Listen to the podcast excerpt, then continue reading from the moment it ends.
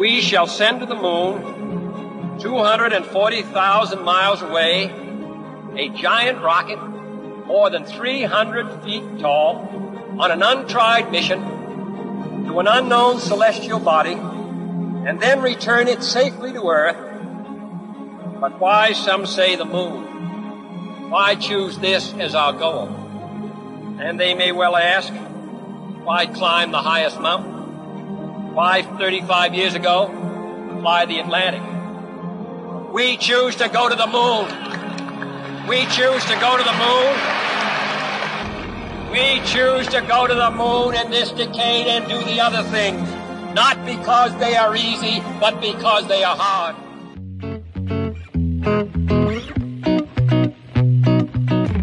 Everybody. My name is Shauna, and this is the American English Podcast. My goal here is to teach you the English spoken in the United States through common expressions, pronunciation tips, and interesting cultural snippets or stories. I hope to keep this fun, useful, and interesting. Let's do it. Hi, everyone. In that introduction, you heard President John F. Kennedy expressing his commitment to land on the moon by the end of the 1960s. I'll post the link to the full speech within the transcript. As you probably know, John F. Kennedy's or JFK's mission was a success. Or if you're a conspiracy theorist, maybe you think no man nor woman has ever landed on the moon. To each his own. In this lesson, we're going to be talking about what it was like to be one of the first astronauts in space, as well as NASA's achievements in space exploration. But before we begin, we're going to do some English exercises. As always, let's go ahead and start with a joke. Question. What do aliens eat on? Do you know? Flying saucers. Get it? This is such a simple joke, but you need to know two vocab terms in order to understand it. A flying saucer is that disc-shaped quintessential aircraft flown by aliens. Probably the ones you've seen in pictures when people claim they've seen UFOs or unidentified flying objects. Usually they show images of flying saucers.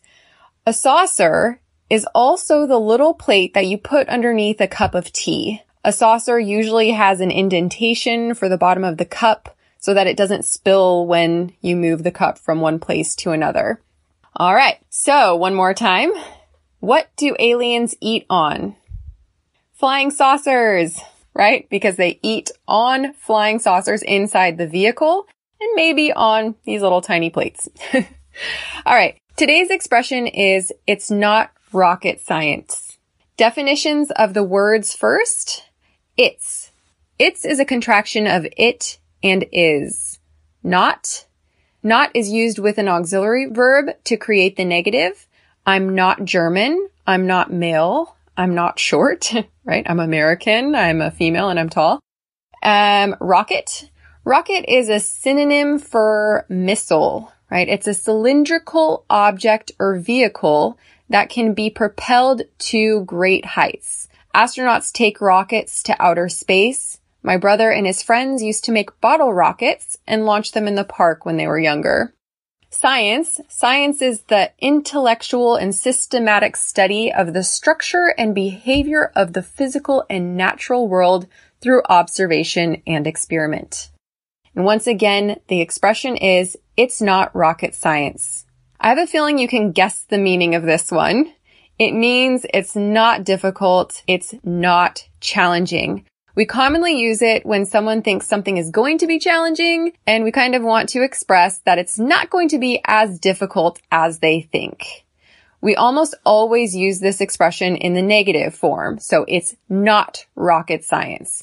Origin of the expression? Well, after World War II, the US developed a long-term plan for space development, which we're going to talk about today, and took experts from Germany who displayed expertise during the war. By the 1950s, the general public understood that being a rocket scientist meant needing to understand sophisticated technology and much more. So examples of how to use this expression. Example number one. Imagine you're trying to screw in a light bulb and can't do it. You think to yourself, good God, this isn't rocket science. This isn't something difficult. It's not a challenging task. Why can't I do this? All right. Example number two. When I lived in Berlin, my Danish roommate used to make bread every morning and it tasted amazing. I was determined to learn how to make it. And before she walked me through the step by step process of how to make it, she claimed it was not as difficult as I made it out to be. She told me it really isn't rocket science. To make a long story short, she was telling the truth. It wasn't rocket science. Her recipe is fail proof and I still use it today. Example number three. Imagine you're back in high school and you have a very bad math teacher. He doesn't explain things well. Most days when you come home, you're very frustrated because you can't complete the homework assignments on your own. So you decide to ask him for extra help.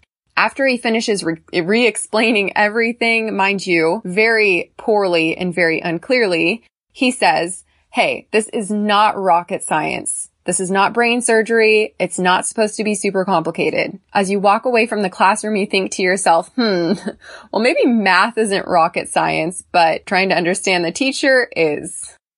Small note on this last one. In British English and Australian English, the subject is called maths with an S.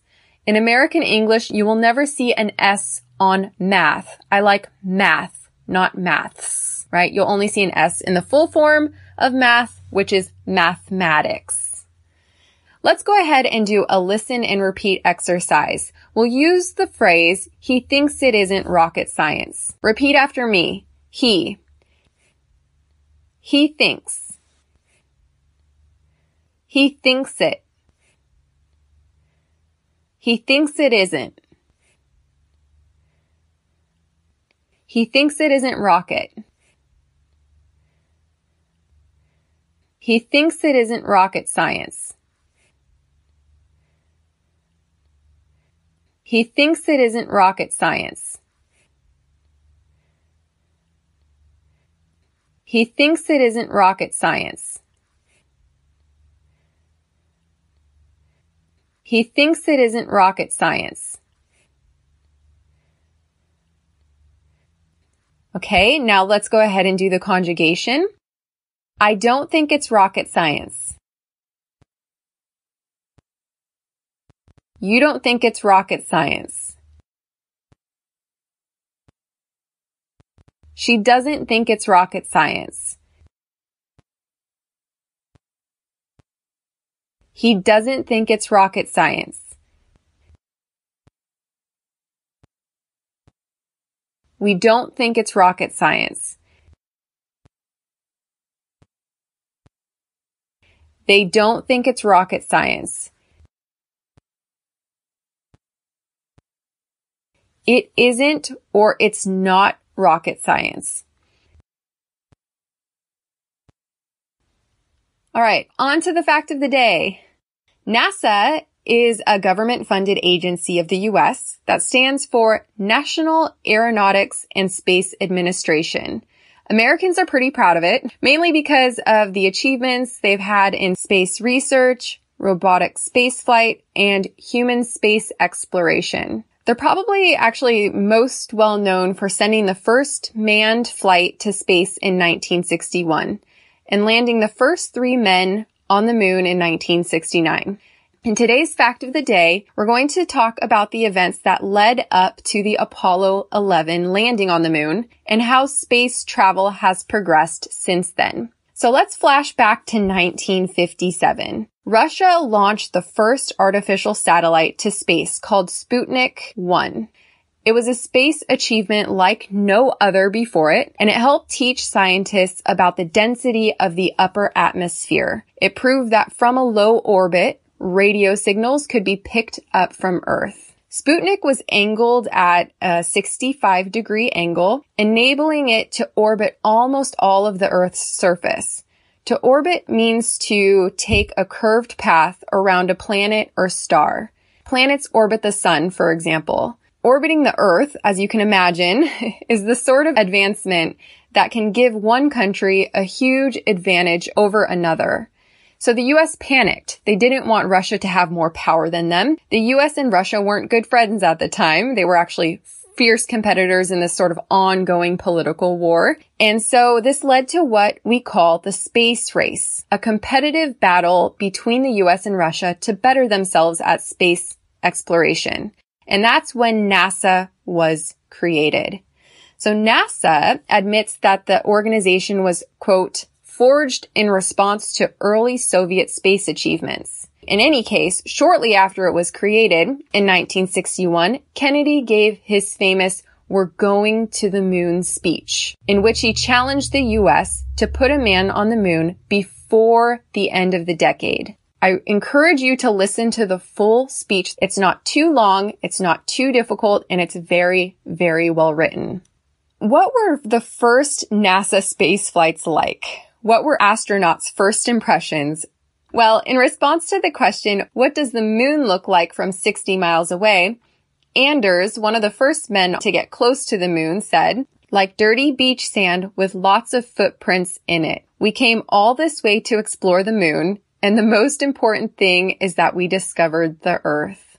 Lovell, another astronaut with him, commented, the vast loneliness up here of the moon is awe-inspiring and it makes you realize just what you have back there on Earth, right? And something that is awe-inspiring makes you amazed. Eight years after Kennedy's speech, Apollo 11 successfully made a lunar landing or a moon landing with Neil Armstrong, Buzz Aldrin, and Michael Collins. I'm sure you're probably familiar with the character Buzz Lightyear from the Pixar movie Toy Story. His name was, in fact, inspired by Buzz Aldrin, the second man to land on the moon. Good thing because um, if it hadn't been for the change of name, Buzz Lightyear would have been called Lunar Larry. Just kind of lame. But what did these astronauts do when they got to space? Stop and think about what you would do if you went to the moon for the first time. It's kind of crazy to think about, right? Well, the first thing that these astronauts did was they took the first step on the moon. Neil Armstrong was actually the first. And that step made history. You might be familiar with his statement, that's one small step for man, one giant leap for mankind. After that, they collected tubes of the moon's surface and also some lunar rocks, and they conducted experiments uh, they did a solar wind composition test to check out how the Earth's magnetic fields affect solar wind particles arriving on the moon. they did a laser ranging retroflector test, which apparently measures the distance between places on the moon and places on Earth.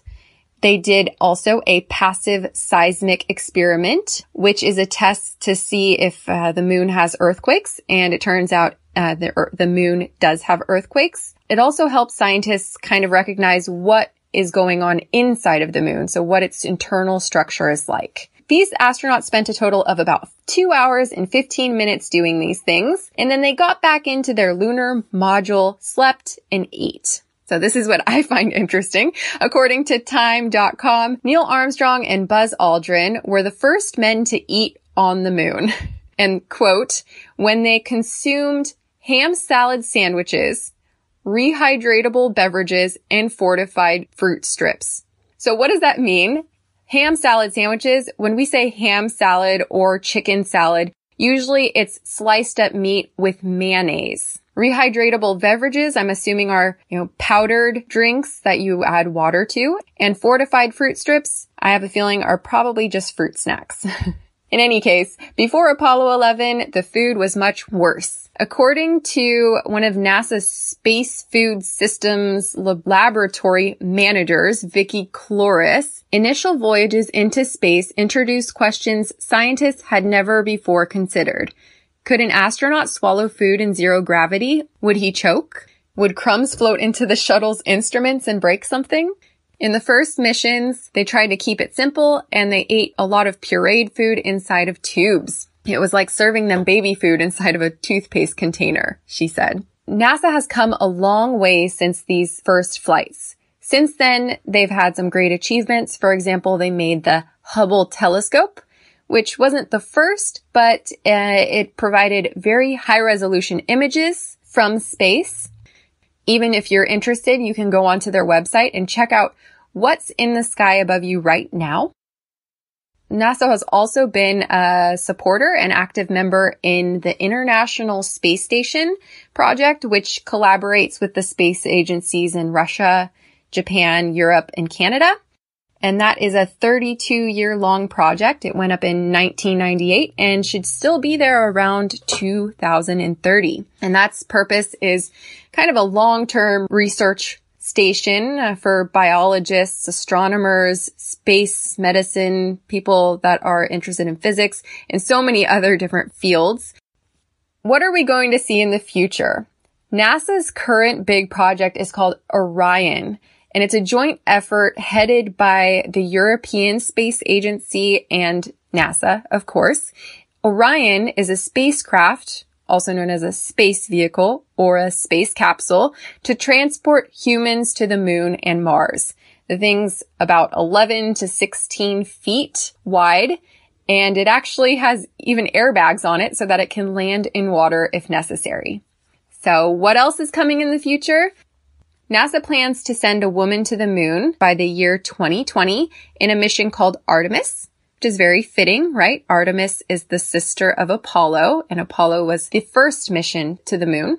By the year 2024, NASA hopes to have a permanent location on the moon to continue research there and use it as a starting point to travel to Mars. Pretty crazy, right? All right. So that's it for this episode. I hope you enjoyed. And once again, uh, if you go to the website, AmericanEnglishPodcast.com, you'll have access to all of the transcripts, which really can help you if you really want to improve your English. Thanks. Thank you for listening to this episode of the American English Podcast. Remember, it's my goal here to not only help you improve your listening comprehension, but to show you how to speak like someone from the States. If you want to receive the full transcript for this episode, or you just want to support this podcast, make sure to sign up to premium content on AmericanEnglishPodcast.com. Thanks and hope to see you soon.